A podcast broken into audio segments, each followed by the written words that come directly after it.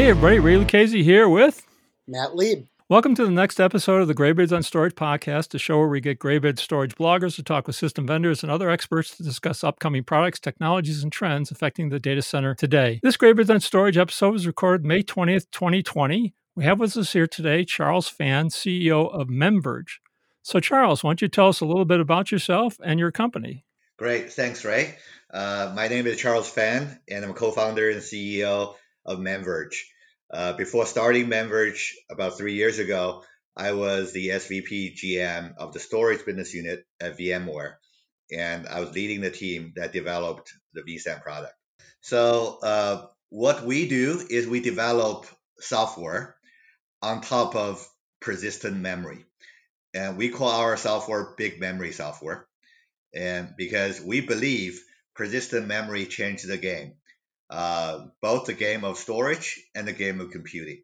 The new persistent memory hardware pioneered by Intel with their Optane persistent memory product that came out last year really combined the best world between memory and storage. And essentially you can use it as memory or you can use it as storage. And what we are trying to do is bring both the capacity, the low cost, and the persistence of this new media to the application of both today and tomorrow, so that you don't have to change your application. And then you can take advantage of both byte addressability and persistence of this new media immediately. So, I mean, when we had the discussions last year with Intel about the data center persistent memory, there were a couple of different, I'll call it modes of operation for persistent memory. Do you want to talk a little bit about which mode of operation you're using, or are you using them all? Or and I think that's a great question, because that goes into the heart of what we do. If you're just getting the Optane persistent memory, there are two modes at the top of this taxonomy of modes. They call memory mode or app direct mode. When you're using it as memory mode, it's a compatibility mode, where the operating system sees it just like DRAM, except it is bigger and it is a little bit slower. And then memory mode, it's just like any other volatile DRAM. Right. It is not persistent. It's volatile. It's compatible. You do not need to change your app, and it works right away. The downside is you don't get to enjoy the persistence capability of this memory. Right. And also there's a fixed ratio with the 2LM algorithm, where you tier between the DRAM and PMEM to deliver this memory service, and its ratio is 8:1. So there's a various set of restrictions, but the benefit you get is a transparent, compatible experience with your existing apps.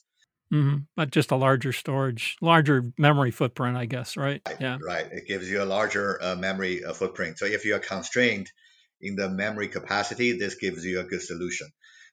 Now, on the app direct mode, there are actually two sub-modes as well. There is a mode called app direct storage mode. And what this does is similar to memory mode, but on the opposite side. So this delivers a 4K block device to your operating system. So that just looks like a SSD or a hard drive. So it's also compatibility mode, that you do not have to change your application, and you can just use it as a fast SSD.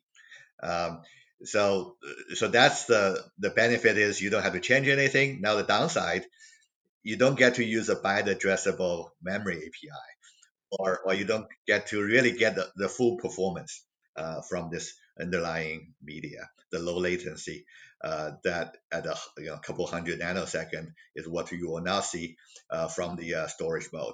It basically accesses it with 4K blocks.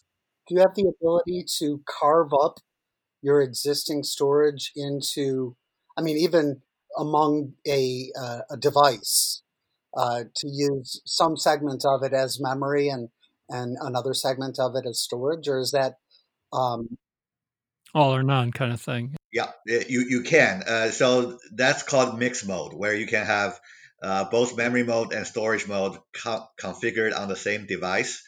The catch is that these configurations are done in the BIOS at the boot up time. So once you configure it, it's fixed. And to change the configuration, you need to reboot your machine. So no on-the-fly changes. Right, no on-the-fly dynamic changes. And now, in addition to these two modes, we think the most powerful and most interesting is the third mode, or the second sub-mode of AppDirect. That's a real AppDirect mode. So in this mode, essentially, you can have native access to the persistent memory and enjoy both the persistence and byte addressability at the same time. Now, the catch with this third mode is you need to be a developer and you need to write your new app to use this mode.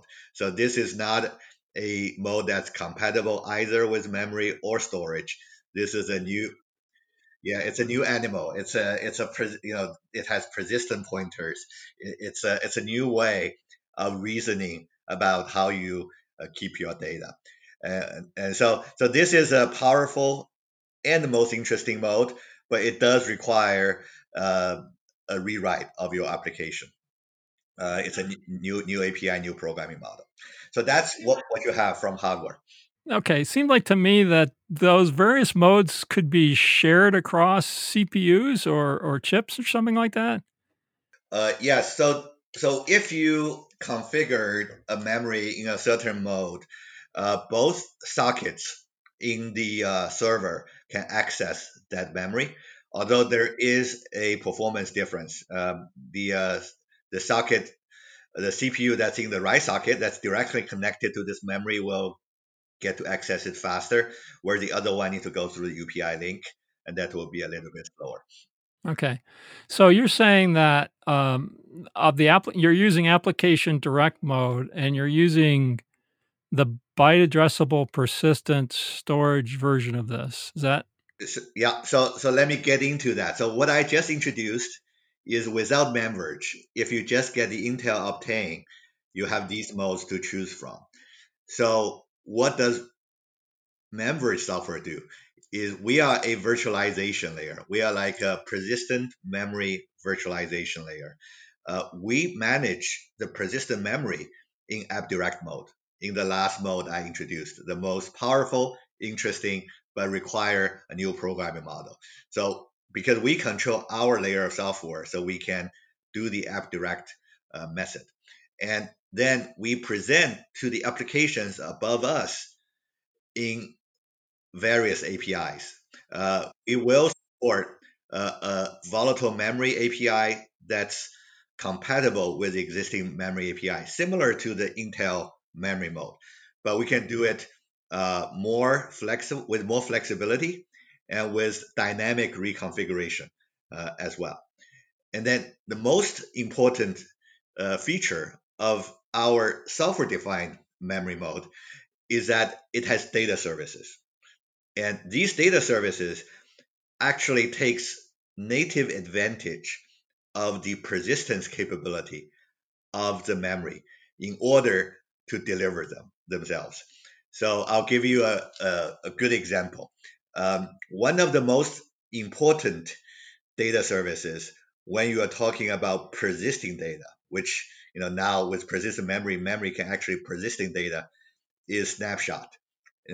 Every self-respecting storage systems have snapshots, and that often becomes a differentiating capability between different storage systems. A snapshot assumes that there's something like a volume or a file structure that you can be doing a snapshot on. So does MemVerge present like a volume type of an interface or? So not necessarily. So when you are placing snapshot in the context of a file storage, yes, it needs to take a snapshot of that file directory structure or the metadata along with the data. But in a more general form, what snapshot does is it gives you an instant image of your state, whether it's application state or data state. And that allows you to roll back or to recover from this image of state at any time. And this could be a file directory.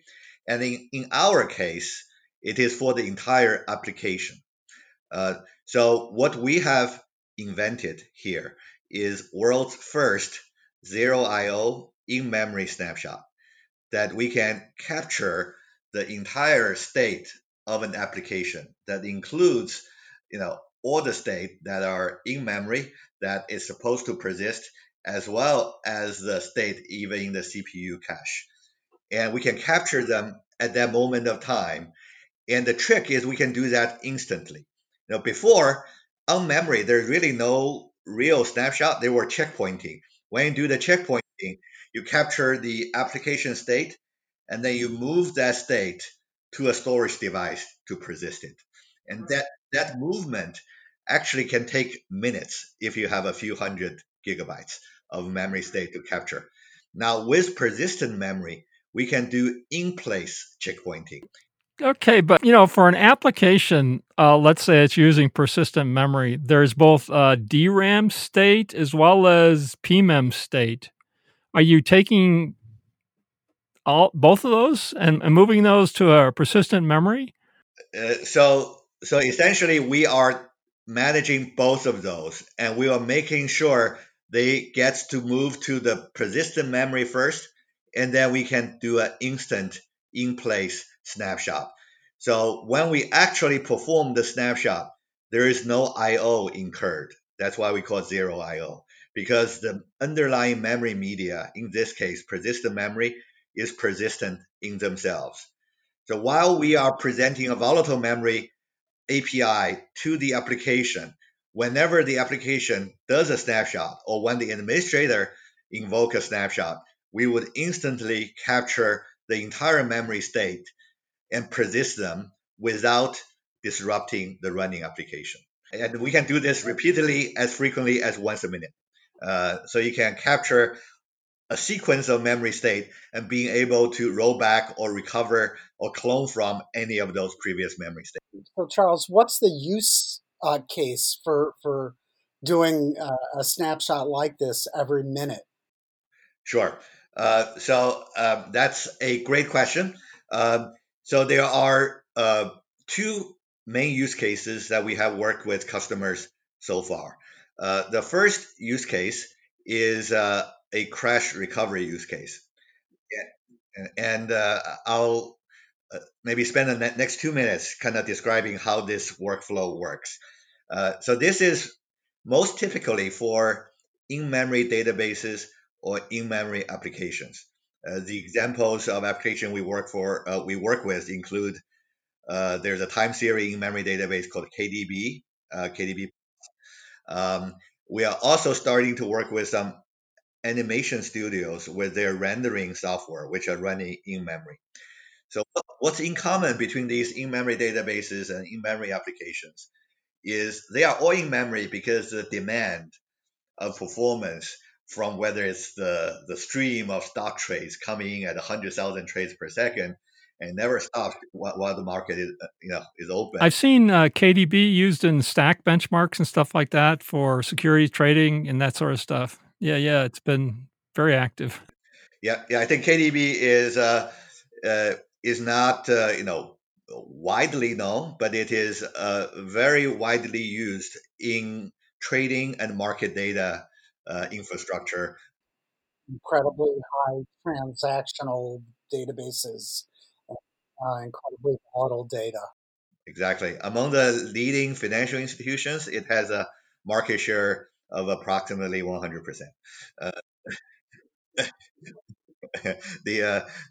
Maybe that's a slight exaggeration. So they are a good partner of ours, so I'm doing some free advertisement for them. But we are also working with quite a few other in-memory databases. Redis is another one we support well. There's Hazelcast. So there are quite a number of in-memory databases that are also popular with other environments, and we support these all. And what's common with them is while they are running, the database state are entirely kept in memory. And only the logs gets to persist onto storage, onto SSDs. So if in the case of a crash, when this database goes down, The recovery process involves you take the last copy of database it persisted, which is typically a day ago, the end of market of the previous day. So you load that into your memory, and then you replay your log to capture, to catch up to the crash state. And that replay can take a couple of hours because there are billions of trades that has been logged. And so the crash recovery process can take hours to complete. And that is a big pain point for these customers, even though it's not a frequent event. But when it happens, it's a big pain for these customers to recover from these crashes.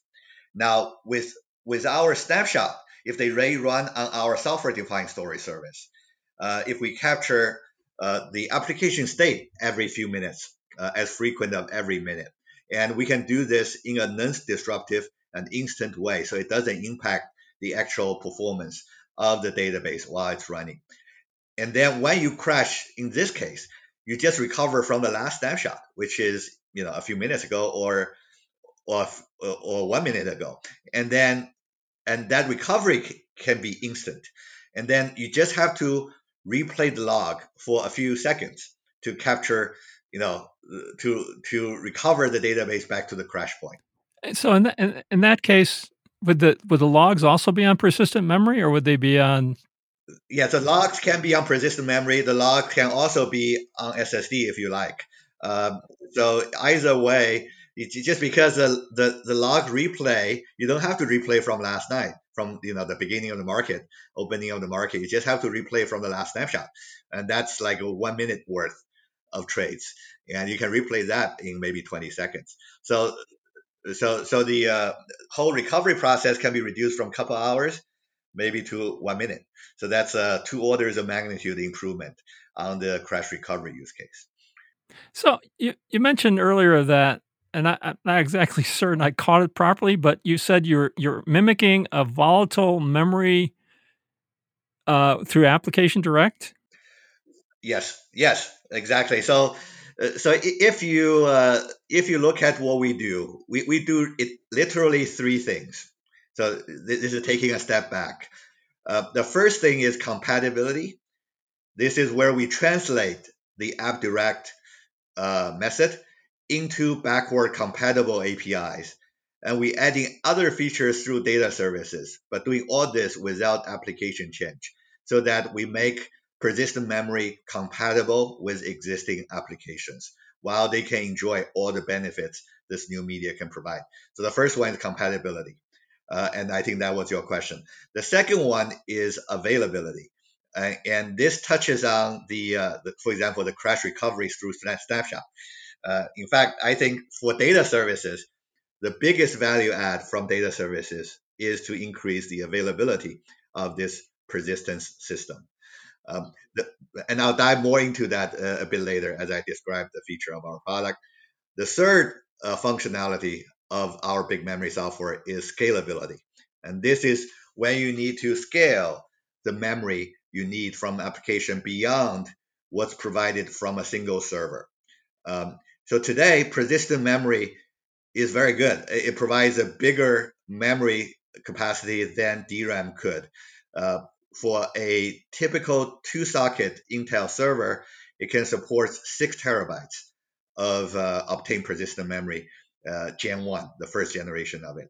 With Gen 2 that's coming out later this year, it's going to support 8 terabytes per server, and it's expected to continue to increase with the Gen 3 that will come later.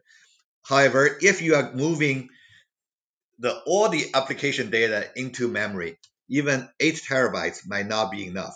And our software allows the persistent memory and DRAM to be pooled together across a pool of servers for them to become a single memory pool to serve an application.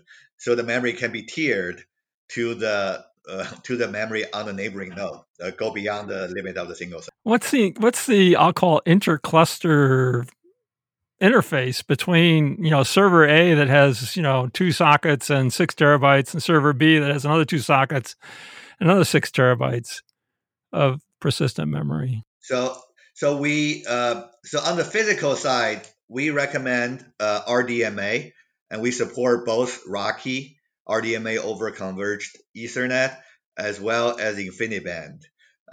And we also support selected, low latency UDP network such as SolarFlare. So essentially, these are all network with a single digit microsecond latency, down to about 2 microseconds between servers, and we run our software on those interconnects. And in the future, when CXL comes out and when the PCIe switching coming out, we will be supporting those interconnects. That's going to drive the latency down to hundreds of nanoseconds on the same order of magnitude as a persistent memory. And on top of it, we virtualize these memories through this RDMA protocol and present them really in a single pool. So for the application, what they see is just like DRAM. They don't see anything different. It's a big pool of DRAM. So if I was a developer, I'm trying to program in this memory, I basically can have up to 100 terabytes of memory on my fingertips. And I can design my data structure such that there's literally infinite memory at my disposal. And I can essentially have newer, interesting algorithms for real-time data processing. So we were talking, setting up 16 servers, dual socket, 6 terabytes each, and you've got 100 terabytes of complete memory, and you've got one address space with 100 terabytes of memory? Up to that amount. Of course, there could be bottlenecks elsewhere in the operating system, in the size of memory you can address. But on the overall system, with a GA version that's come out later this year, will support 32 nodes of memory being pooled together into a single pool. And so later this year, Intel's 8 terabyte configuration will be supported. So essentially, you have 32 times 8, 256 terabytes of memory available. In this configuration, though, I can envision servers that are memory/persistent memory heavy as part of the pool, where other more commodity processor-related servers become a part of that physical cluster. Does that make sense? Yeah, I think that will be a configuration that can be supported, but an optimal configuration, at least with the initial deployment, typically every server is pretty heavy on Optane memory. The reason is that even though with these very fast network, they are still slower than local memory. So with running application directly on these servers, in supplying the memory service to them, we prioritize local memory because it is faster. Therefore, it is desirable for every server in the cluster where the application is run have enough memory in itself, so most of the memory need can be achieved locally. These sockets, 32 cores each, we're talking times 32. It's a lot of cores. Yeah. You essentially have a little supercomputer. I can see the usage of machine learning and AI just completely exploding, and that surely goes beyond that of simple database. Well, not that any database is particularly simple, but sort of more raw database functions. Because, of course, it adds processing power to the equation as well.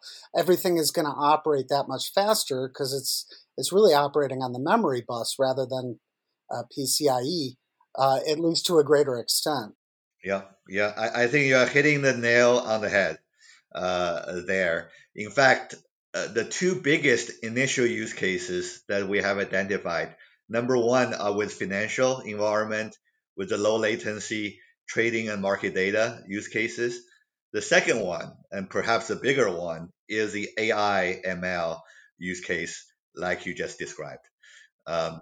Those are dealing with data that are both large in capacity as well as fast in terms of latency, especially when it comes to inference, when it needs to make decisions on the fly as the new data come in. So that's where there is a common problem in a good set of AI ML problems. They call it DGM. So what's a DGM problem? It's data greater than memory. When the data doesn't fit in memory when you need to involve a disk, SSD, to place some of those data. Those could be your feature library, your embeddings, or could be the model themselves. Then the performance could drop 100 or 1,000 times just because the difference between those two media, between the memory. And you're talking primarily the inferencing side of the AI, not the learning side, or both? So this would apply to both the training and the inferencing side, but this has a bigger impact on the inferencing side because of demand on latency. You know, with training, it's a throughput game, how fast you can move data. And in our working with the AI ML customers, we can improve training, like a 4x, 5x, by providing a big memory solution to them. Now, on the inferencing side, we can improve inferencing speed by 200x, 500x. So much more dramatic improvement on the performance on the inferencing side, especially. It's very interesting. Another thing that occurs to me is the sort of opening up of your database configuration structures. It used to mean you'd have to shard off portions of the application to different server sets so that you could run sort of various portions simultaneously. And this essentially eliminates that. Right. So this will be an alternative to a database sharding, which is popular because there are no other better method than that. And sharding can be difficult for a certain kind of database. If you have your data sets completely independent of each other, then you can shard them if you don't have a lot of joins and so on between them. But then there are some databases that are very interrelated. And one good example are the graph databases, where all the data kind of entangled together. It's almost impossible to shard. And this basically gives you a big memory solution that you can fit the entire graph database. Even if they are, you know, a few terabytes or tens of terabytes, you can provide a single solution that they can all be fitting the memory and have amazing speed. And therefore, your application operates a lot more efficiently, and your development of that application becomes a more trivial approach because you don't have to account for those various shards of that database. Yes, exactly. And talking about sharding, let me introduce, I think, is the coolest feature we have so far from our big memory software. By the way, the name of the product is called Memory Machine. It sounds like hardware, but it's actually purely software product. We got inspiration, number one, from machine learning, number two, from virtual machines.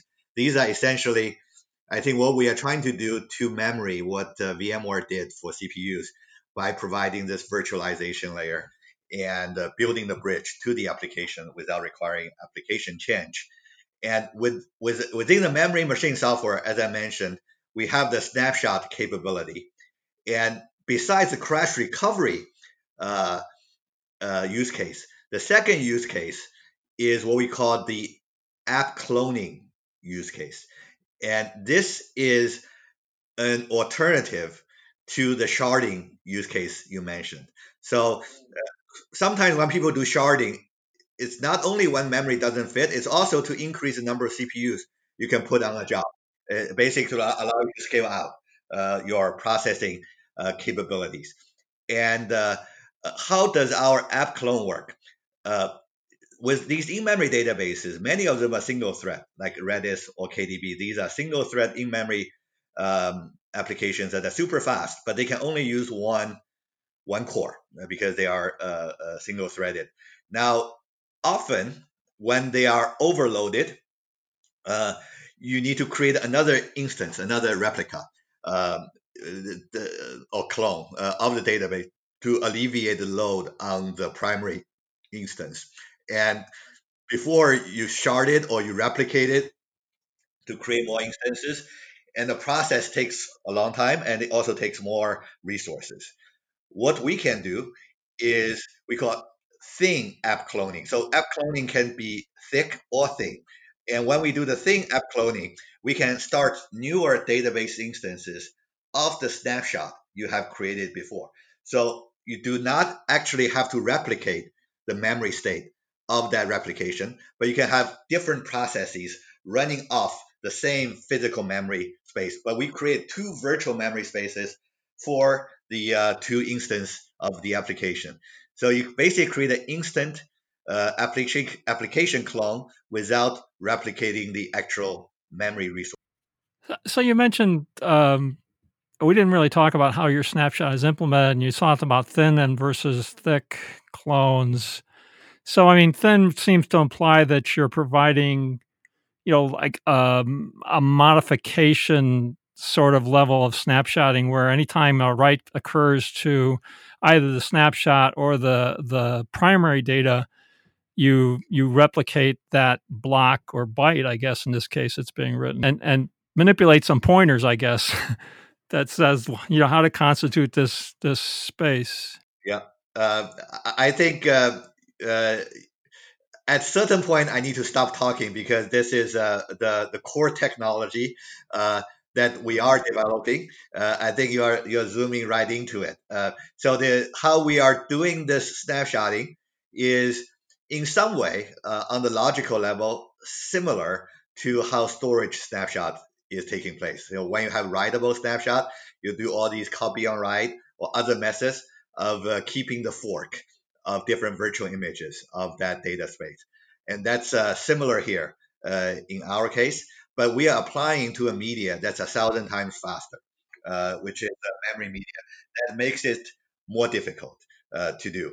So as we are doing this, we filed a number of patents to protect our algorithm, essentially allow us to manage the ability to providing multiple virtual copies of the memory while maintaining the same physical root and keeping track of all the changes in the memory through software. Snapshots can be done a number of ways. Obviously, it's crucial in this case to be able to do it quickly and efficiently. And snapshots can take a lot of space or a little space, depending on how you implement them. You mentioned thick clones versus thin clones. Obviously, thick clones will take, you know, roughly the same amount of space as the original root of the address space. Yeah. So we have some of the best engineers in this area who have created the world's best snapshotting system before. And we spent the last 3 years perfecting this. And they believe they have done the best work in their life with this snapshotting capability. Someday I'd like to take a peek underneath the covers and see what this thing does, but that's subject for another discussion. So you mentioned snapshots and you mentioned app cloning. Are there other data services that MemVerge supplies? Sure. So the three key data services that we focused on first, snapshot is the first one. As I mentioned, you can do crash recovery, you can do cloning, you can also simply roll back your application if you like, the classic standard memory snapshot use case. Besides that, the other two key data services that we are supporting first is replication, that we can support replication of our memory state.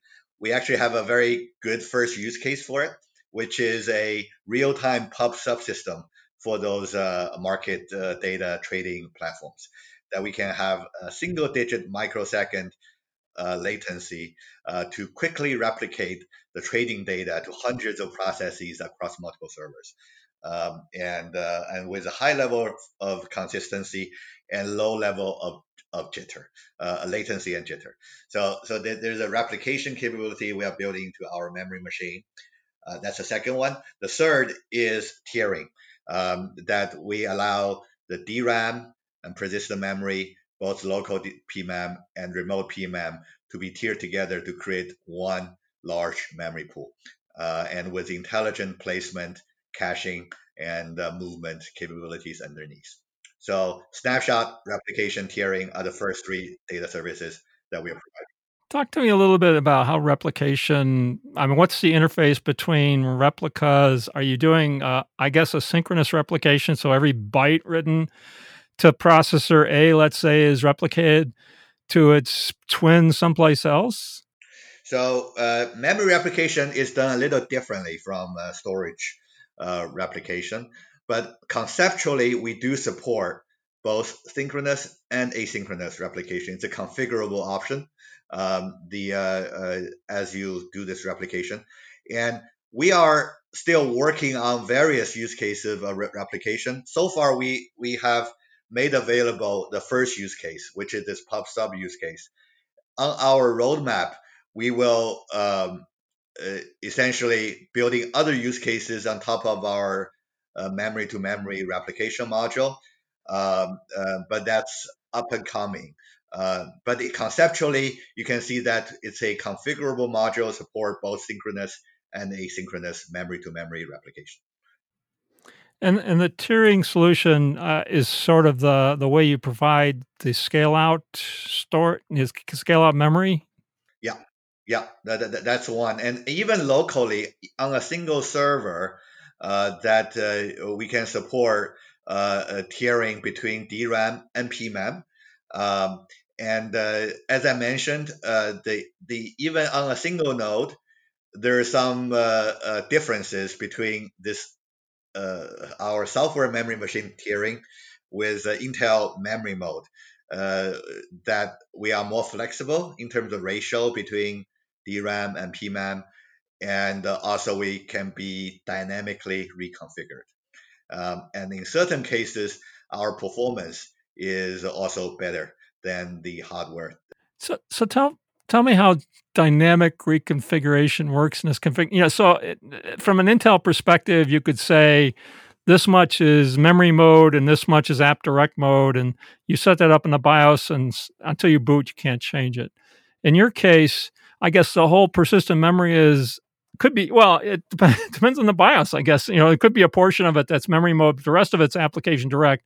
And within that application direct segment, let's say, how does your reconfiguration work, and what are we reconfiguring, I guess? Sure. So with our memory machine, the entire persistent memory are in app direct mode. So we don't need it to be in memory mode or storage mode. It's all in app direct mode.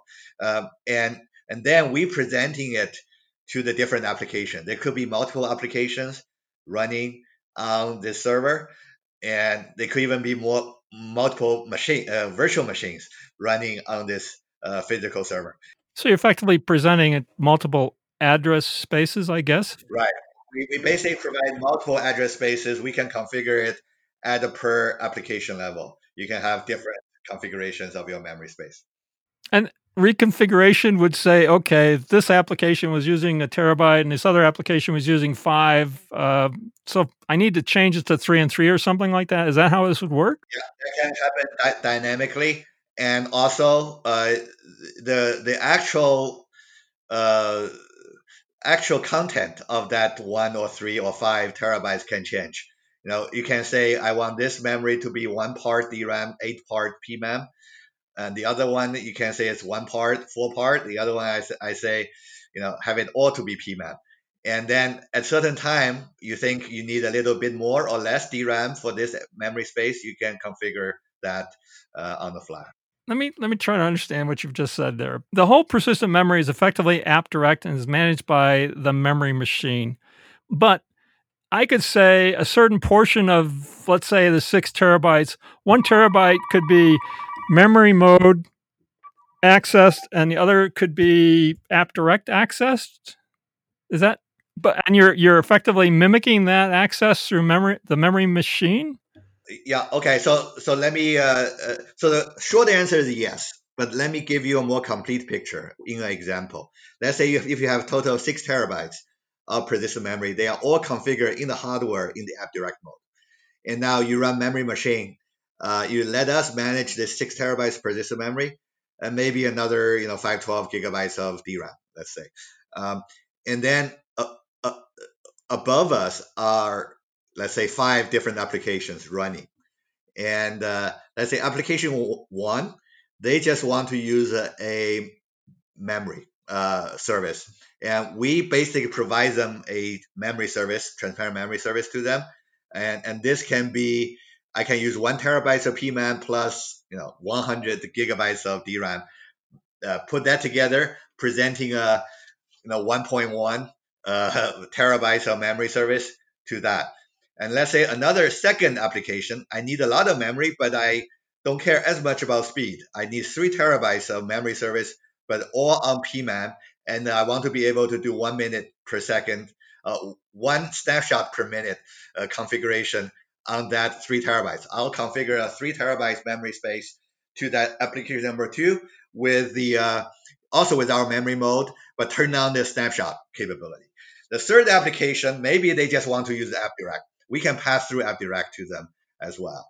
And the fourth application, maybe it's a new developer, want to use a new method of using persistent memory. And we actually deliver the SDK in addition to the transparent memory service.